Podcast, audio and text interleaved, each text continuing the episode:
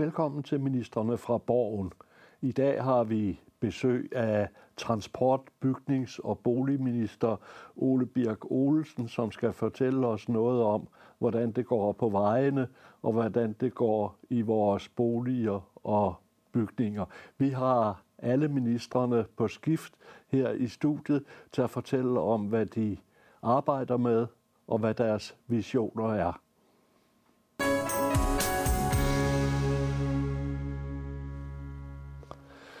Ole Birk Olsen, du har, du har faktisk en succeshistorie med, som øh, måske de færreste ministre kan levere. For Vejdirektoratet er begyndt at beskæftige sig med meget mere end veje. Og faktisk så er staten kommet i den situation, at det afleverer sine bygninger til tiden og til en pris, der er billigere end den, der var budgetteret med. I gamle dage kan jeg huske, at Vejdirektoratet var et af de mest udskældte direktorater overhovedet. Hvad har du gjort ved dem? Jamen, det er jo ikke noget, som jeg kan tage æren for. Øh, men der er kommet en ny ledelse i Vejdirektoratet for år tilbage. Øh, der fik man en ny øh, direktør i Vejdirektoratet, der hed Per Jacobsen. Han kom fra ministeriet, og han satte skik på Vejdirektoratet, fik styr på tingene, sørgede for at lave realistiske anlægsbudgetter, sørge for at følge op i selve anlægsfasen, om tingene nu gik til tiden osv. Og det er blevet videreført af hans efterfølger, og nu sidder Per Jacobsen så som chef for Banen Danmark, og skal forsøge at øh, skabe en lige så stor succes der, øh, som han skabte i Vejdirektoratet, og som hans medarbejdere skabte i Vejdirektoratet. Det vil sige, at det er simpelthen et spørgsmål om, at kontrollen tidligere ikke har været god nok? Ja, det har, man skal, når man laver et anlægsprojekt og et anlægsbudget, øh, så skal man have nogle realistiske forudsætninger øh, for at øh, gennemføre det. Man skal ikke være for optimistisk i sine forudsætninger. Man skal også gerne have en, et, et ekstra nogle reserver at trække på, i fald tingene ikke går, som de, man håber, de går. Øh, og så skal man følge op i selve processen, mens anlægget står på, og være opmærksom på, om der er en dele af anlægsprocessen, som er på vej ud over en afgrund, eller på vej mod noget forsinkelse. Og så skal man koncentrere sig om det, der er på vej imod noget dårligt, og få styr på det, sådan at hele projektet øh, kommer på skinner og kan afleveres til tiden og til budgettet. Og det er sådan nogle processer, som er blevet øh, lavet i Vejdirektoratet, øh, og som vi nu også er i gang med i Banen Danmark. Og det der, det er der faktisk ikke ret meget politik i. Nej, det er der ikke meget politik i. Det er et spørgsmål om, at uh, uanset om man er socialdemokrat, eller liberal, eller socialist, eller konservativ, eller hvad man kalder sig, uh, så har man en interesse i, at uh, tingene skal fungere så godt som muligt, at uh, de myndigheder, som står for noget på det offentlige vegne, at de fungerer så godt som muligt. Uh, og, og det er fuldstændig rigtigt. Det er uafhængigt af politisk farve.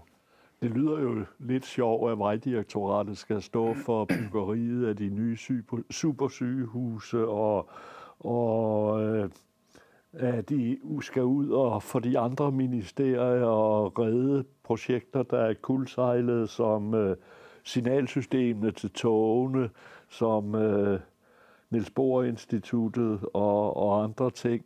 Øh, var det på tide, at man skilte det ud og lavede et egentligt anlægsministerium? Altså, Vejdirektoratet skal ikke stå for signalprogrammet, øh, men det er rigtigt, at vi har haft nogle øh, byggeprojekter under Bygningsstyrelsen, som er gået over tid og blevet dyrere end forventet. Og der har vi overført øh, de byggeprojekter, øh, de store byggeprojekter, til øh, Vejdirektoratet i en periode. De låner som medarbejdere af Bygningsstyrelsen til det, øh, for at de kan være, vi kan være sikre på, at den omhyggelige måde, som Vejdirektoratet planlægger og udfører de her opgaver på, også bliver overført til bygningen af de her store byggerier. Øhm, og så er det så meningen, at der skal udvikles en ny metode, og så skal det hele tilbage til Bygningsstyrelsen igen, øhm, som i mellemtiden har fået en ny direktør. Og, øhm, Og det er for at styrke processen her, at man simpelthen, her har vi nogle mennesker i Vejdirektoratet, der har fået de her processer til at fungere godt. Derfor overtager de nu nogle byggeprojekter fra Bygningsstyrelsen, som potentielt kunne ende som problemprojekter. Så et egentligt anlægsministerium, det kunne du ikke se for dig? Men det er vi jo sådan lidt, kan man sige, fordi vi har at gøre med anlæg af vej, Øh, bane og bygninger, der skal stå til rådighed for statslige institutioner og styrelser osv. Så det er jo egentlig bare et spørgsmål om navn. Men i gamle dage, og det kan, du kan jo huske, øh, der hed det Ministeriet for Offentlige Arbejder. Øh, og det er det jo sådan set også i dag. Godt. Vi skal til noget af det, der er lidt mere politik i. Øh, ghettoudspillet, hvor man må sige, at I lægger ikke fingrene imellem. Hverken du eller dine ministerkolleger, der har, der har med det projekt at gøre. Er det virkelig nødvendigt at være så hårdhændet, som I er? Ja, det synes jeg bestemt, det er. Øh, vi har med bekymring set, hvordan øh, der er vokset parallelsamfund op i Danmark, og med parallelsamfund menes der noget, der er problematisk. Det er ikke bare folk, der lever på en anden måde og går i noget andet tøj og spiser noget andet mad. Der er tale om små samfund øh, omkring nogle meget store almene boligområder, hvor man øh, udvikler øh, egne systemer, øh, egne normer for, øh, om man må begå kriminalitet eller ej, om man må leve af offentlig forsørgelse hele sit liv, eller om man skal prøve at komme i arbejde. Det er den slags mere problematiske ting, øh, hvor det kan være svært at komme ind med en brandbil eller en politibil, fordi de unge mennesker i området kaster med sten mod øh, myndighederne, når de kommer. Og så sagt, det her det er, simpelthen, det er simpelthen for problematisk. Vi har set ude i verden, steder i Frankrig blandt andet, også i Sverige, hvor det er gået endnu værre til. Og der vil vi ikke nå hen. Så vi tager det i opløbet i Danmark, og det gør vi ved at øh, fremlægge en plan, som vil sørge for, at vi ikke har de her ghettoområder eller parallelsamfund, når vi når 2030. Og heldigvis har det vist sig, at der er bred opbakning til det i Folketinget. Vi har lavet de aftaler, der skal til. Socialdemokraterne og Dansk Folkeparti er med. Øh, SF er også med. Radikale er med til nogen af tingene. SF er med i noget af det. Ja, det er rigtigt. De er med til noget af det. Og på den måde, så får vi simpelthen styr på det. Vi sørger for, at der ikke er nogen ghettoer i Danmark i 2030 ved at Altså det, man skal forstå, det er, når vi i dag, når byerne i dag planlægger nye byområder, nye boligområder, så siger de ikke, og her skal så være 100% almene boliger. De siger, her skal måske være 25% almene boliger, så skal der være nogle udlejningsejendomme, og så skal der være nogle ejerboliger, nogle andelsboliger osv.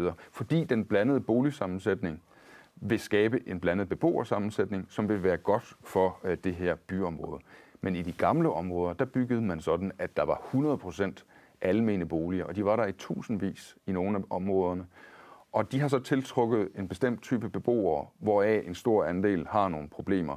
Og derfor gør vi nu op, ved det, op med det ved at sige, nu skal man ind i de her områder, hvis der er plads, så skal man bygge nogle ejerboliger eller nogle øh, andelsboliger eller lignende, eller man skal øh, sælge nogle af de almene boliger, øh, eller man skal lave almene familieboliger om til ældreboliger eller ungdomsboliger, sådan så vi får en mere blandet beboersammensætning, så vi når det samme mål, som man i dag forsøger at nå ved de nye boligområder, når man sætter øh, procenter på, hvor mange der må være en bestemt type bolig. Man tænkte simpelthen forkert, mener du, ja. i 60'erne ja.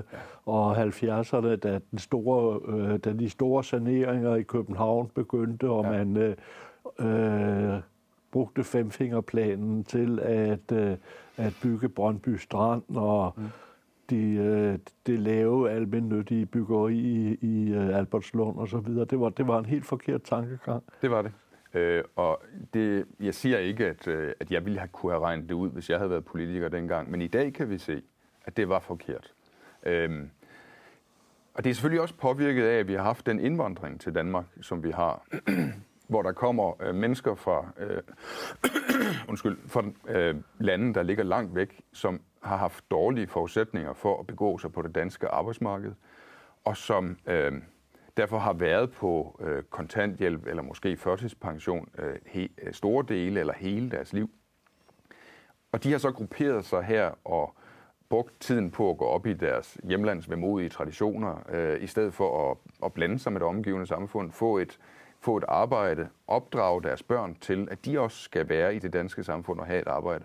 Det har de ikke gjort i tilstrækkeligt omfang. De har i stedet dyrket deres eget øh, lille lukkede miljø, uden øh, tilstrækkelig kontakt med det arbejdende Danmark og det normale Danmark. Øh, og i bagklogskabens lys må man sige, at, at den måde, vi byggede boliger på der, var ikke god for integrationen af de mennesker, der kom fra landene langt væk fra Danmark. I gør det, at øh, I får lovhjemmel til at sætte en person, en familie ud af en bolig, hvis der i en kilometers omkreds omkring boligen bliver begået voldskriminalitet. Øh, og I gør det uden at øh, en sag skal omkring fodretten og med appelmuligheder til boligretten og til landsretten. De, de skal simpelthen bare ud. Øh, spiller I ikke lidt højt spil i forhold til folks retssikkerhed på den måde? Altså, der ligger jo... Det, der er grundlaget for det hele, det er, hvis der foreligger en dom for, at man har begået øh, såkaldt utryghedsskabende kriminalitet i nærheden af det boligområde, hvor man bor, eller i boligområdet. I dag er det sådan, at hvis man begår det i selve boligområdet, så vil man kunne sættes ud af boligen. Men det, nye... det skal om at fodretten, og der retssystemet skal på en eller anden måde blandes ind i det. Øhm, det er sådan, at man skal først have dommen. Altså man skal have dommen for at have begået den her kriminalitet. Og så har så øh, den almindelige boligorganisation muligheden for at sætte vedkommende øh, ud af lejligheden. Øh, og det synes vi er øh, med til at beskytte de her områder mod øh, at blive opsamlingssteder for folk, der skaber utryghed øh, der, hvor de bor, og i umiddelbar nærhed af, hvor de bo, bor. Altså så for at beskytte de beboere, der bor der, øh, så øh, sørger vi altså for, at øh, hvis de har en, en rigtig dårlig nabo eller en anden i området, som skaber utryghed, så kan vedkommende sættes ud, øh, sådan at øh, orden og tryghed bliver genskabt i de områder. Du sammenlignede før, eller du sagde, at vi vil ikke risikere her i Danmark at komme i en situation, som man er for eksempel i Paris, hvor der er nogle trøstesløse øh, forstadsbebyggelser. Men øh, er det en færre sammenligning? Altså Frankrig er et helt andet samfund. Øh, I Danmark er vi trods alt, også i ghettoområderne, tættere på hinanden. Vi har et tættere sam, øh, samfund. Øh, vi har et socialt mere øh, lighedspræget samfund, end man har i Frankrig. Er det en reel risiko? Jeg synes, at nogle af de ting, vi har set i de forgangne år, har allerede været slemme. Øh, at myndighederne ikke kunne komme ind i områder, at øh, Post Danmark i en periode ikke har turet levere post i bestemte områder, øh, fordi man ses som nogen, der kommer udefra, øh, nogen, der kommer fra det officielle Danmark, og så er der inde i områderne stærke grupperinger, der øh, ønsker at, at tryne og dominere og sige, I skal ikke komme ud fra, det her er vores område. Det er i sig selv en meget bekymrende tendens, øh, at man i områderne har sådan en os og dem mentalitet, hvor dem, der ikke bor i området, dem kan man tillade sig at kaste sten efter, hvis de kommer ind i området.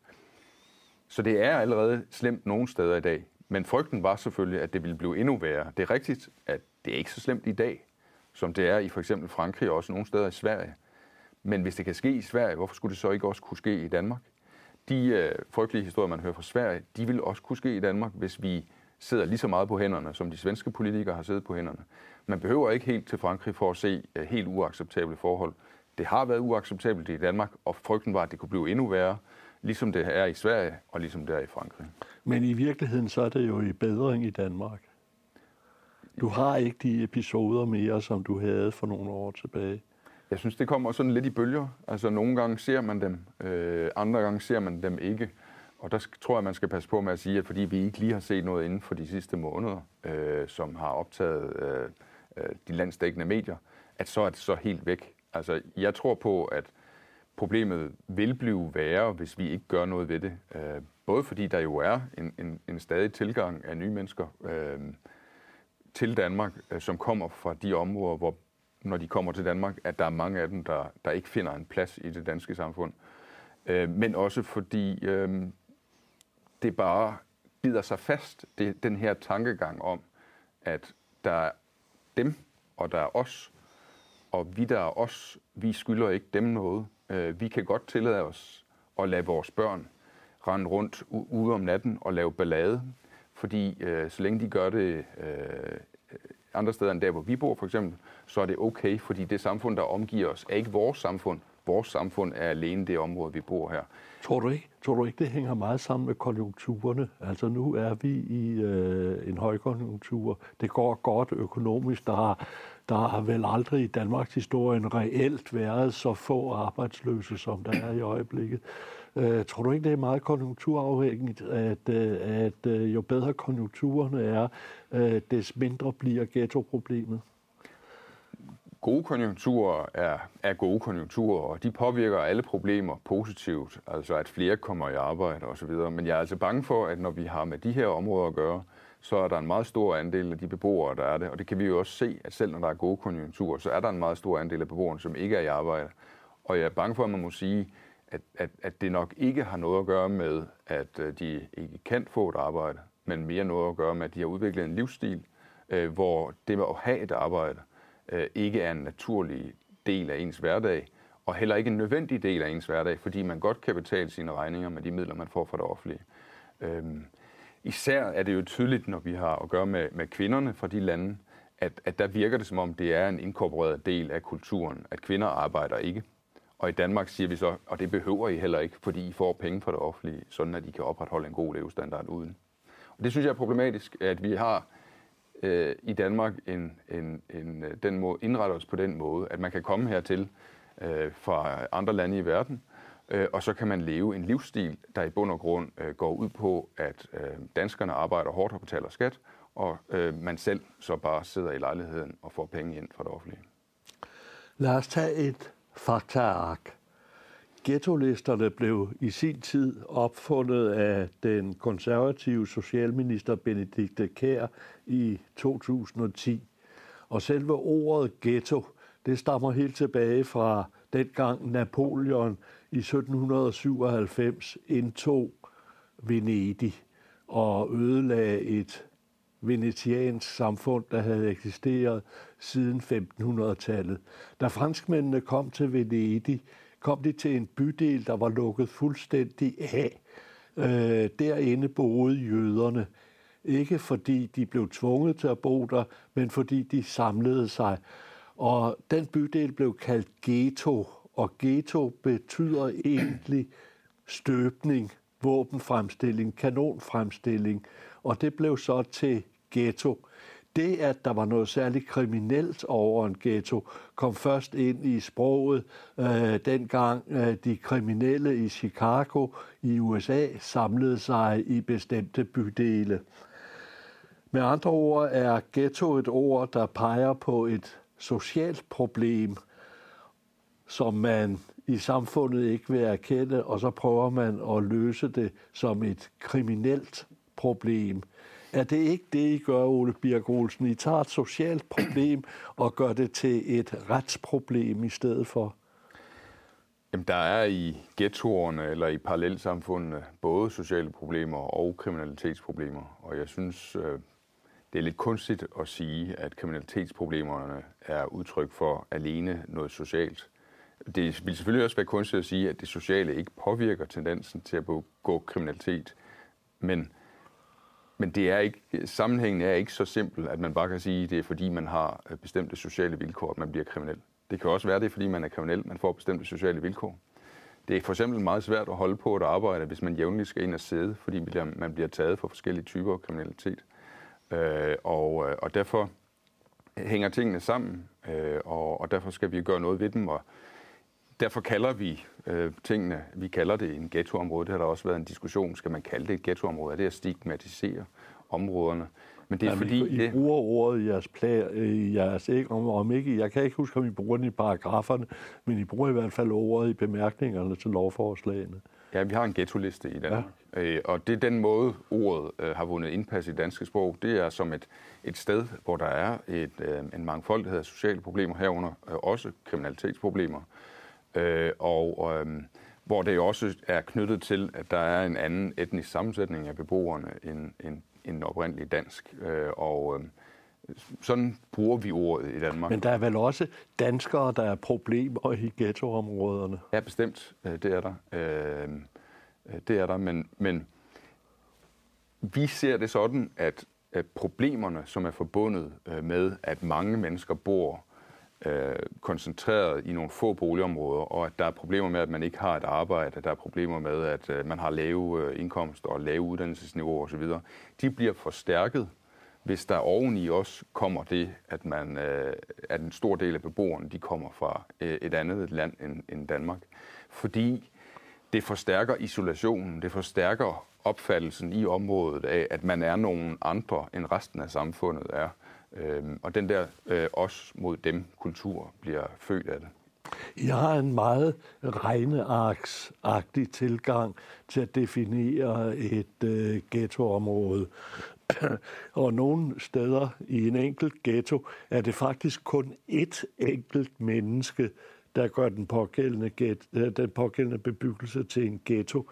Var det ikke en idé at se lidt mere nuanceret på det og sige, vi samler borgmesteren, vi samler boligforeningen, vi tager beboerrepræsentanterne, og så ser vi, er den her bebyggelse en ghetto, eller klarer den sig? I stedet for stiller I så nogle helt øh, objektive kriterier op. Er det ikke meget firkantet? Det er jo ikke noget nyt. Øh, det har man gjort øh, siden øh, de borgerlige regeringer i nullerne. Der har man haft ghettolister, som består af, som man, øh, man finder dem, der er på ghettolisten via sådan nogle helt nøgterne talkriterier. Og det har så overlevet også hen over den socialdemokratiske SF-radikale regering, som vi havde under Tornings ledelse. Og vi har dem så stadigvæk nu. Vi opdaterer lige øh, kriterierne en smule, men, men helt grundlæggende, så er udgangspunktet, at hvis et boligområde lever op til nogle bestemte øh, kriterier, som angår, hvor mange der har begået kriminalitet, hvor mange der er uden for arbejdsmarkedet, Øh, hvor øh, høje uddannelser man har i området, øh, ens indkomst, og så altså også, hvor mange der kommer fra andre lande end Danmark oprindeligt, så er man altså et ghettoområde. Jo, men øh, er det ikke meget firkantet? Kan der ikke være en bebyggelse, der i og for sig fungerer godt nok, eller kan med, med simple midler bringes til at fungere godt nok, og så alligevel, så falder den for jeres talkriterier. Altså livet er ikke et regneark. Jamen, så bliver det bare meget subjektivt, øh, hvis man øh, skal skælde, altså udpege områder til at være ghettoer eller ikke ghettoer, på baggrund af, hvad den lokale borgmester synes, at han gerne vil mene i, i, i, i hans område. Øh, altså, vi tager udgangspunkt i, om der er nogle synlige problemer, og vi kan se de problemer i de tal, øh, som vi har. Vi kan se, er der en meget høj andel, sammenlignet med det øvrige samfund, er der så en meget høj andel af mennesker, der har begået kriminalitet i et område, og sammenlignet med det øvrige samfund, er der en høj andel af mennesker, som ikke har et arbejde, øh, osv. Er der en høj andel af mennesker, som ikke øh, er født i Danmark? Øh, det, det er vores udgangspunkt for det, og jeg har svært ved at se, at man ville kunne gøre det på anden måde. Og det synes jeg også dokumenteres sig det forhold, at uanset om om der er en borgerlig regering, eller der er en socialdemokratisk ledet regering, så holder man fast i, at der skal altså være den slags kriterier for boligområderne. I skal i gang med, eller boligselskaberne og kommunerne skal i gang med at rive, decideret at rive boliger ned, altså tynde boligområderne ud. Øh, mange steder er der jo tale om øh, relativt nye, velfungerende boliger. Piner det der ikke som, som boligminister at se, at man river gode bygninger ned? Jeg synes ikke om, at man river gode bygninger ned, og det forventer jeg heller ikke kommer til at ske her. Øh, vi indfører faktisk øh, som noget nyt, at man kan opnå de mål, man har i sin helhedsplan eller udviklingsplan, ikke ved at rive ned, men ved at sælge boliger. Så hvis man har gode øh, bygninger, lad os nu tage for eksempel Mjølnerparken, som ligger øh, lige på midten af Nørrebro, et godt sted, eftertragtet sted, men det, der er problemet der, det er, at beboerne har massivt med sociale problemer, øh, også kriminalitetsproblemer. Der skal man da ikke rive ned. Det forventer jeg, der ikke kommer til at ske. Jeg forventer, at man i stedet vil øh, sælge boligerne til ejerboliger eller andelsboliger eller til privat udlejning. Og så forventer jeg det også, at man tager nogle af boligerne og ommærker dem til, øh, fra at være familieboliger til at være ældreboliger eller ungdomsboliger. Og at man på den måde når ned på de øh, krævede 40 procent, via en anden boligsammensætning, som fører til en anden beboersammensætning. Jeg tror ikke, at der bliver revet særlig mange boliger ned. Jeg tror, at der bliver solgt en del, og jeg tror, der bliver bygget nyt inde i de områder, der har plads til det, øh, sådan at øh, boligsammensætning og beboersammensætningen bliver blandet. Ja, det er en af de ting, som du bliver rost for. Det er et lovforslag, der kommer nu, som, øh, som gør, at øh, ældreboliger lettere kan laves om til ungdomsboliger, hvis der er overskud af ældreboliger. Hvorfor har man den øh, skarpe sondring, eller har haft den skarpe sondring i, i dansk boliglovgivning, at noget var ældrebolig, og noget andet var ungdomsboliger? Ja, det er jo fordi, øh, at i, hver gang der bliver bygget en almen bolig, uanset om det er familiebolig eller en ældrebolig eller en ungdomsbolig, så gives der jo tilskud til det. Øh, der gives øh, kommunal grundkapital fra kommunen, og der gives øh, ydelsesstøtte fra staten. Og så vil man jo gerne vide, hvad det er, man støtter, tror jeg. Kommunen vil gerne vide, om de penge skal gå til nogle ældreboliger eller nogle ungdomsboliger. Øh, og så kan det så ikke nytte, at øh, når man en gang har givet penge til nogle ældreboliger, at det så bare bliver lavet om til ungdomsboliger, hvis kommunen stadigvæk synes, at de gerne vil have givet pengene til nogle ældreboliger. Men, men vi har altså besluttet at lave om på, på reglerne på en måde, hvor, altså fordi der er en, især en kommune i Nordjyllands Kommune, at der har man simpelthen øh, problemer med at få ældre nok øh, til at fylde øh, kommunens ældreboliger, og derfor så kan man godt lave det om til ungdomsboliger i en periode, for at se, om det er et vedvarende problem, eller om det på et tidspunkt bliver sådan, at der igen er ældre til de boliger. Så, så det med at øremærke øh, boligerne til en bestemt befolkningsgruppe, det er faktisk noget, som, øh, som du lægger på borgmesternes skuldre? Jamen, jeg tror, øh, når man, jeg tror, grunden til, at, at man har de regler, det, det er fordi, at der er så meget offentlig støtte involveret i det. Og når der, det offentlige skal give støtte, så vil det offentlige også gerne vide, hvad pengene skal gå til. I går så langt i ghettoudspillet, at, øh, og jeg tror, jeg tror, det var en idé fra de konservative, at øh, I vil forbyde, at beboermøder bliver tolket.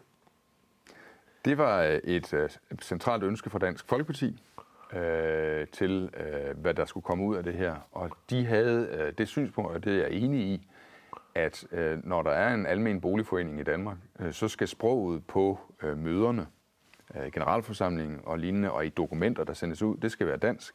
Fordi ellers kan man jo ikke vide, om de danskere, der bor der, de forstår det. Øh, og det tror jeg var en reaktion på, at i nogle områder, øh, der har, øh, er det lykkedes for nogle, nogle øh, meget aktive mindretal eller nogle meget små flertal af mennesker, i, som bor der, og som kommer fra andre lande end Danmark, at ligesom sætte dagsordenen øh, og sige, her hos os taler vi arabisk, eller her taler vi et andet sprog end dansk. Og det har så udelukket de danskere, der er i området, for at forstå, hvad der foregår. Og der synes jeg, det synes jeg også er at gå en tand for langt, at øh, man kommer her til Danmark, og så i stedet for, at man selv lærer sig dansk, så kræver man, at de naboer, man har, at de skal lære sig selv arabisk. Så jeg, jeg er enig i den uh, målsætning der. Og det vil jo være sådan, at den praktiske udformning af det vil være sådan, at hvis der er et referat fra en generalforsamling, og det referat ikke er på dansk, så er de beslutninger, som er truffet, de er ikke gyldige. Du er altså helt enig i, at sådan skal det være? Ja, det synes jeg er uh, en fin måde at gøre det på. Det, det er jo fordi, vi igen er tilbage ved nogle boliger, som får ret meget offentlig støtte. Og uh, når det offentlige giver støtte til ting, så kan det offentlige også godt øh, sige, men så vil vi altså også have, at de her boliger, som er så massivt offentligt støttet, de fungerer på bestemte måder. Øh, og det skal være sådan, at hvis man bor som dansker i et af de her områder, så kan man også forstå referatet fra generalforsamlingen. Jeg siger ikke, du overtræder grundloven, men øh, hvis vi går til grundlovens paragraf 70, så står der, at ingen kan på grund af sin trosbekendelse eller afstamning berøves adgang til den fulde nydelse af borgerlige og politiske rettigheder, er det ikke det, du gør, når du kræver, at det skal foregå på dansk? Nej, det synes jeg bestemt ikke. Øh, jeg, jeg synes bare, at øh, vi må sikre, at i boligområder, som den danske stat og kommunerne har ydet øh, store øh, tilskud til, øh, der er det også muligt at bo der og tage del i medlemsdemokratiet, hvis man kan dansk. Omvendt er det, synes jeg, det er for meget for langt, hvis der er et øh, meget aktivt mindretal eller et lille flertal, som forlanger, at for at forstå beslutningerne i den her boligafdeling, så skal man kunne arabisk. Ej, det må være sådan, når man kommer til Danmark fra et land, der taler arabisk, at så lærer man sig dansk, øh, øh, sådan som vi nu taler her i Danmark, i stedet for, at man kræver, at alting skal laves om, øh, og at dem, der bor der, som kan tale dansk, at de skal lære sig arabisk for at forstå referatet fra generalforsamlingen. Nok om boliger. Vi skal til noget helt andet. øh, til det, der, som du rigtig nok sagde i gamle dage, hed Ministeriet for Offentlige Arbejder. Øh, du har et lovforslag kørende, det var til første behandling for nogle få dage siden, så vidt jeg husker, om at øh, der må eksproprieres for at rejse master til mobildækning og internetdækning langs banelinjerne øh, så dækningen bliver i orden, og der var, der var ikke nogen videre debat øh, om det forslag, alle var enige om, at det skal gennemføres. Men hvorfor har det taget fire år? Det er fire år siden, du fik bevillingen, eller ministeriet fik bevillingen. Nej, det er så ikke helt rigtigt. Det, det er fire år siden, at partierne, togfondspartierne, det var dengang, der var Torning-regering. Den regering øh, lavede en aftale med Dansk Folkeparti og Enhedslisten øh, om at øh, etablere en togfond. Og togfonden skulle bruge penge på en masse jernbaneprojekter. Øh, Som I har været inderligt imod? Øh, nogle af dem er vi imod, andre er vi tilhængere af. Men I har ikke bevilget penge til dem? Øh, jo, øh, store dele af... Hver gang Dansk Folkeparti er kommet til finanslovsforhandlinger og sagt, nu skal vi bruge penge på det her togfondsprojekt øh, næste år, så er det kommet på finansloven. Øh, og vi tager dem en af gangen, men der er nogle af projekterne, som der heller ikke er finansiering til i togfonden, fordi at oliepriserne er faldet, øh, som vi er modstandere af. Og, ikke og fondens penge stammer fra oliepriser? Ja, det, eller fra de, olie. de stammer fra, at man har lavet en aftale om at beskatte olieudvindingen ja. i Danmark hårdere. Nå, men, men pointen var i hvert fald, der tilbage i 14, der beslutter de her partier øh, togfondsprojektet, øh, og at en del af det er, at der skal være bedre internetdækning, når man øh, er passager i et tog. Så tilbage i 2015, under finanslovsforhandlingerne, får Dansk Folkeparti det indført i finansloven for 2016, at de penge skal, bevilges. Og så kan myndighederne, altså Banen Danmark, gå i gang med at øh, vurdere, hvor meget øh, vil det her koste, og gå i gang med projekteringen af det.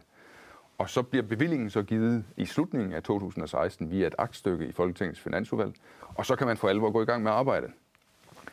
Og det har man så gjort, øh, og det har været en omstændig proces at finde ud af, hvorfor er der nogle steder ikke ordentlig internetdækning. Øh, det er heller ikke et, et område, som Ban Danmark har været eksperter i. De har skulle benytte sig af eksterne konsulenter, som har forstand på øh, telesystemer, som Ban Danmark ikke har forstand på. Og så har man så fundet ud af den her proces, at det bliver simpelthen svært at, at, komme, øh, at, at lave den her 100% dækning langs øh, togene, hvis man ikke enkelte steder må gå ud og ekspropriere noget jord til, at der kan stå en mast. Øh, og så er, er spørgsmålet, skal man så give den mulighed i loven, at, øh, at man kan ekspropriere til master, til internetdækning? Og der har svaret så været, ja, det, det kan vi godt gøre. Hvis man forestiller sig, dengang man anlagde banen, øh, at det der var en del af det, at man også lavede en mast samtidig, så ville der nok ikke have været nogen tvivl om, at selve masten var en del af selve hele anlægsprojektet. Nu lavede man ikke telemaster dengang, man anlagde banerne, men nu gør vi det så på efterbevilling, og derfor så bliver vi så nødt til at lave en lille ekspropriation på 10 gange 10 meter øh, omkring øh, master. Som jeg har forstået, ja, altså 100 kvadratmeter fylder sådan en mast. Øh, som jeg har forstået det, så er det i virkeligheden kun 20 lodsejere landet over, som, øh, som ikke frivilligt har gået med til at afstå et stykke jord til sådan en masse. Det er rigtigt, at det, at det er 20, det er 20 losser her, der har gjort, at du må gå i Folketinget og bede om en lov. Ja, jeg tror, det er noget i den stil. Det er et sted mellem 20 og 30, så vidt jeg husker. Øh, og, og det er simpelthen forudsætning for, at vi kan gennemføre den ambition, at der skal være øh, internetdækning, uanset hvor man kører i et tog øh, i Danmark det bliver så en løsning for dem, der kører i tog. Det bliver også en løsning for det lokalsamfund, der bor der. Ja, jo, men, fordi men, de har jo ikke en god internetdækning i dag. Det får de fremover. Men der er, jo, der er jo en hel del lokalsamfund, som ikke bor tæt ved en jernbane. Ja, det er rigtigt. Øh, og som stadigvæk ikke har internetdækning. Ja. Og man har talt om det i årevis. Hvorfor bliver det ikke til noget? Jeg tror også, man gør rigtig meget, men der er jeg lidt uden for min øh, Ja, det er du, fordi zone, det, for det, er, ikke... det er privatiseret. Nej, men det er jo fordi, jeg ikke er minister for området. Derfor har jeg jo ikke forstand på det. Øh, men der er etableret øh, forskellige øh, tilskudsordninger osv., sådan at de steder, hvor kundegrundlaget er lille for øh, ordentlig internetdækning, at der øh, får man en bedre internetdækning øh, over tid. I dit lovkatalog leder jeg efter noget, som ligger der meget på hjerte, men som ikke står i lovkataloget, nemlig den faste forbindelse fra Sjælland over Samsø til Fyn. Ah, Jylland. Nej, undskyld til Jylland, ja. ja. Øh, altså Kattegat-forbindelsen. Ja. Har du ikke haft magt til at få noget med i lovkataloget om det? Øh, jo, bestemt, men der er jo ikke, vi er ikke der endnu, hvor man begynder at vedtage anlægslov. Øh, vi er der, hvor øh, man skal til at lave nogle mere grundige undersøgelser. Øh, typisk med så store projekter, så laver man først det, der hedder en forundersøgelse. og når man er færdig med den, så laver man en VVM-undersøgelse. Og derfor, altså en miljøundersøgelse? Ja, VVM-undersøgelsen er en, en stor miljøundersøgelse, hvor forundersøgelsen er en del af VVM-undersøgelsen, øh, men, men ikke den fulde VVM-undersøgelse. Så når man først har lavet forundersøgelsen, så er der mindre tilbage til selve VVM-undersøgelsen. Men, men alle de ting skal laves, før man kan træffe beslutning om at øh, så stort et byggeri i Danmark, før man laver en anlægslov. Øh, på finansloven for øh, 2019, altså den, der forhandles om i for øjeblikket, der er der afsat øh, 60 millioner kroner til, at vi kan lave en forundersøgelse af en Kattegat-forbindelse. Øh, Øh, og den forundersøgelse vil selvfølgelig rumme undersøgelser af både, skal det være en bro, eller skal det være tunneler? Øh, hvilken linjeføring er den bedste? Skal den faktisk gå hen over Samsø, eller er der andre linjeføringer, der er bedre? Alt det er ikke lagt fast. Man har bare som udgangspunkt haft, at man kunne føre den vej, og man kunne gøre det som, som to broer, der rammer Samsø. Øh, men nu skal man så mere grundigt ned i det, når forundersøgelsen sættes i gang. Vi er i gang med at lave det, der hedder, nu bliver det meget kompliceret det hele, men en screening af Kattegat-forbindelsen. Det er en, en, en, sådan en, en lidt grundig undersøgelse af sådan finansieringsgrundlaget for det. Og, øhm, og når den screening er færdig, og det bliver den her i november, så vil det blive besluttet at udløse de 60 millioner i finansloven til at lave en forundersøgelse. Men det er altså derfor, der ikke er noget i lovkataloget, fordi vi er slet ikke nået dertil, hvor man laver en anlægslov. Øh. Hvornår når vi dertil? Jamen, det kunne man gøre øh, i 4-25, tror jeg. Øh, altså nu, en forundersøgelse varer en 2-3 år. Så hvis den i gang sættes i 19, så er den færdig øh, starten, eller i løbet af 21. Og så danner den jo så grundlag for, at man kan lave de sidste undersøgelser i en VVM-redegørelse. Og den tager også de der to-tre år, tror jeg. Og derefter vil man kunne træffe en beslutning i Folketinget om at sætte projektet i gang. Det er meget interessante her, det er jo, øh, at hidtil har, har, har det været et meget sci-fi-agtigt projekt. Fordi de undersøgelser, man har lavet, har vist, at det at lave en kombineret vej- og banebro hen over Kattegat, det vil være så dyrt, at det ikke vil kunne betales med brugerbetaling af dem, der kører over. Og derfor vil man skulle lægge 40, 50, måske endda 60 milliarder kroner fra statskassen til det. Og det er helt urealistisk at forestille sig. Og derfor, de tidligere undersøgelser, der er lavet, de er så blevet fuldt op af, at folk har sagt, at det er helt urealistisk, det kan vi ikke gå videre med. Den nye er jo, jeg har bedt om, at man regner lidt på, jamen hvad hvis vi alene laver det som en vejbro? Er det så muligt, at dem, der kører over, de kan finansiere den uden et tilskud fra staten? Og der viser de forløbige øh, meget simple beregninger, at det er der en mulighed for, at den kan finansieres uden et statstilskud. Og det gør den interessant. Men, men broen bliver jo først rigtig, rigtig brugbar, hvis der også kommer jernbaneskinner på den. Nej, broer kan da bruges øh, rigtig meget, også selvom der ikke er jernbaneskinner. Øh, og, der, og der kan også sagtens være kollektiv trafik, fordi folk kan jo køre i bus. Øh, og når vi øh, kommer frem til midten af 30'erne, på sådan et bygningsværk vil kunne stå færdigt, der vil de busser, de vil jo være lige så grønne som togene. De vil køre på el, eller de vil køre på brint, eller noget andet, man har opfundet til den tid. Så, så det er jo ikke sådan, at toget til altid har monopol på at være grøn transport. Busser bliver grønnere og grønnere og vil på det tidspunkt være helt grønne. Kan man overhovedet lave en økonomisk beregning over, om sådan en bro er rentabel? Altså, jeg husker nogle af diskussionerne omkring Storebæltsforbindelsen. Der sagde man jo også i, i, i talrige år, at den vil aldrig komme til at betale sig selv. Øh, og så viser det sig nu, hvor den har eksisteret, den stort set jo betaler sig i hvert fald ud langt, langt før ja. tiden. Ja. Jamen det kan man godt, fordi vi kender øh, trafikstrømmene i Danmark, og vi kan også lave meget kvalificeret bud på, hvordan trafikstrømmene vil være i fremtiden, altså hvordan de vil udvikle sig fra det udgangspunkt, vi har i dag. Og når vi ved, hvor mange mennesker, der gerne vil transportere sig fra, sådan, fra det nordlige og østlige Jylland til Sjælland og tilbage igen, så ved vi også, hvor mange, der vil være interesseret i at betale et beløb, som svarer til det, som øh, Storbæltsforbindelsen koster i dag, for at komme hurtigt over en Kattegat-forbindelse og spare en time til halvanden i, øh, på transport ved at køre over en Kattegat-forbindelse frem for at køre over Storbæltsforbindelsen. Og så er der jo det, at, at på, altså, der går ikke vildt mange år, før den stigende trafik fører til, at vores Storbæltsforbindelse efterhånden begynder at have, øh, ud, altså, ikke at have kapacitet nok til at håndtere mere trafik. Så vi skal jo finde på noget på et tidspunkt til at aflaste de øh, forbindelser, vi har i dag, både Lillebæltsforbindelsen og Storebæltsforbindelsen. Og det kunne jo også være enormt rart, hvis øh, det ikke var sådan, at hvis der nu øh, sejler et tankskib ind i en pille på Storebæltsforbindelsen, eller hvis der var et terrorangreb på Storebæltsforbindelsen, det kunne være enormt rart, hvis der i sådan en situation var en anden mulighed at transportere sig fra Sjælland til Jylland og til Fyn osv.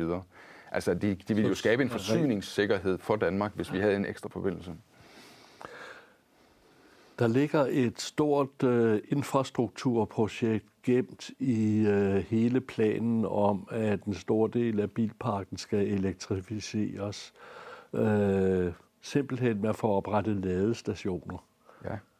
Øh, hvem skal gøre det? Er det en offentlig opgave, eller, eller kommer de af sig selv? Altså, for hovedpartens vedkommende vil de komme af sig selv når øh, bilerne er der. Altså tankstationerne kom jo også af sig selv. Bilerne kommer, bilerne kommer jo ikke før ladestationerne er der. Jamen altså, der er ladestationer i dag. Jeg har kørt elbil privat i fire år, og jeg ved, at jeg har ladestationer til min bil. Øh, så, så det er der. Men, men det er da klart, at hvis der kommer en stigning i antallet af biler, så skal, er der også behov for flere ladestationer. Og det vil blive drevet af, at der er firmaer, der gerne vil levere strøm til de biler, der er der. Men vi kan godt fremskynde processen, øh, og det er også det, som regeringen har foreslået. Vi vil gerne give øh, tilskud til øh, hurtigere oprettelse af hurtigladestandere, end markedet leverer. Og så det er vi sådan set i gang med, men for hovedpartens vedkommende, så vil det gå ligesom det gjorde, da folk fik benzin- og dieselbiler i Danmark, at tankstationerne kom i takt med, at folk fik bilerne. Men øh, det var en langsom udvikling, før vi fik biler i Danmark. Altså ja. de første biler, jeg kan huske en trafikminister eller en justitsminister dengang, der hed Alberti, han sagde, at øh, Strandvejen, den må man ikke køre i bil på, det er nok, man har Lyngbyvejen. øh, det var en meget langsom udvikling. Man troede, det var noget for unge sportsgale folk ja. at køre i bil. Ja. Så det var, det var en lang... Det her vil igennem med en forholdsvis hurtig udvikling. Heldigvis er det også meget nemmere at sætte en stikkontakt op, end det er at oprette en hel tankstation. Det, den fylder meget mindre, og der er strøm i nærheden, så det, det er egentlig ikke så, så vanskeligt. Øh, I bund og grund skal man jo bare have øh, det, det, der man kalder et, et kraftstik. Det kaldte man det i hvert fald i gamle dage. Altså, øh, hvad hedder det? 230, 340 watt. Trefaset strøm. Trefaset strøm, øh, ja. så ligesom, man, ligesom til komfuret. Ja, hvis du har sådan en, så kan du lade en bil med et meget stort batteri, øh, for eksempel en Tesla, øh, helt fra 0 og op til 100 procent i løbet af en 8-9 timer.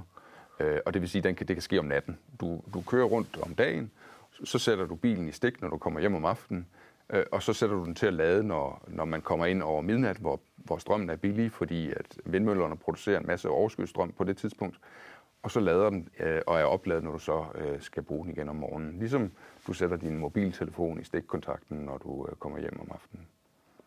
Du skal tage i gang med nogle postforhandlinger. Kan du ikke fortælle lidt om dem? Nej, men vi skal jo øh, kigge på, på post øh, forliget igen, øh, og øh, vi skal have en snak med Post Danmark, om Post Danmark øh, fortsat ønsker at lå, stå for øh, befordringspligten i, i Danmark, altså pligten til at levere alle steder i Danmark til den samme pris. Øh, det er ikke noget, som vi kan via lovgivning tvinge Post Danmark til at gøre, øh, men jeg tror, at Post Danmark er interesseret i at fortsætte det, og så skal vi finde ud af, under hvilke betingelser det skal ske. Øh, og det skal vi selvfølgelig have nogle forhandlinger om. Dansk Folkeparti er inde på at sige, at det her med, at et brev må være fem dage undervejs, og i realiteten jo er en uge undervejs, øh, det er for meget. De vil ned på en to-tre dage. Ja, det kender vi jo prisen for, fordi øh, Post Danmark kan levere kvikbrev i dag, og de koster tre gange så meget at sende øh, som et almindeligt brev. Altså et almindeligt brev øh, med en lav vægt koster 9 kroner, 9 kroner ja. Hvis jeg husker, at et kvikbrev af samme vægt koster 27 kroner. Så det koster tre gange så meget at få leveret dag til dag. Og øh, hvis vi har som krav, at alle breve skal leveres øh, dag til dag, eller hver anden dag, øh, så bliver det selvfølgelig dyrere en dag. Og så er spørgsmålet, skal danskerne betale for det? Øh, de har, men vi har jo valget i dag. Vi kan vælge at sende det som et almindeligt brev, eller vi kan vælge at sende det som et kvikbrev. Hvis det fremover skal være sådan, at alle breve skal være kvikbreve med to dages øh, mellemrum, så, så bliver det dyrere, og så skal vi alle sammen betale for det. Der er selvfølgelig også den mulighed, at man hiver den store punkt frem i Finansministeriet og siger, at vi betaler, altså stat, skatteyderne skal betale for, at vi leverer breve hurtigere. Øh, Det, men det skal man gøre sig klart der, med. der er jo en rimelig stor mængde danskere trods alt, specielt også i den ældre generation, som ikke er familiære med at modtage post over, over computeren. Ja. Øh, sætter du ikke dem yderligere, marginaliserer du ikke dem yderligere ved at have så dårligt fungerende et postvæsen, som vi har, eller langsomt fungerende postvæsen, som vi har? Jamen, det er jo resultat af, af et postforlig, som blev lavet, øh, også før Men jeg var blev... det ikke et forkert forlig at lave? Øh, Det synes jeg ikke. Jeg synes, det var et forlig, øh, og det blev lavet før jeg blev minister, men det blev lavet under indtryk af, at der var kraftigt faldende postmængder i Danmark, altså brevmængder. Der er flere pakker, der sendes på grund af internethandel, men til gengæld bliver der sendt meget færre breve. Fordi Danmark er kommet meget langt i digitaliseringen af det danske samfund. Øh, banker og det offentlige osv. sender i høj grad e-mails til folk, i stedet for at sende breve. Men det er da rigtigt, at der er stadigvæk nogen, der skal have et brev. Men, men det postforlig, man lavede dengang, var det muligt kunst. Altså når der bliver sendt så meget af så lidt brev, brevpost i dag, hvad kan vi så levere øh, af service for de penge, som vi er villige til at bruge på det her? Og øh, ud fra det øh, lavede man det postforlig. Nu siger Dansk Folkeparti så, at de gerne vil have en dyrere løsning. Det kan man også godt få, men så skal man være villig til enten at lade danskerne betale det i form af, af, af højere porto, og så tror jeg, der vil blive, blive sendt endnu færre breve, og Post Danmark vil blive endnu mindre på brevsiden.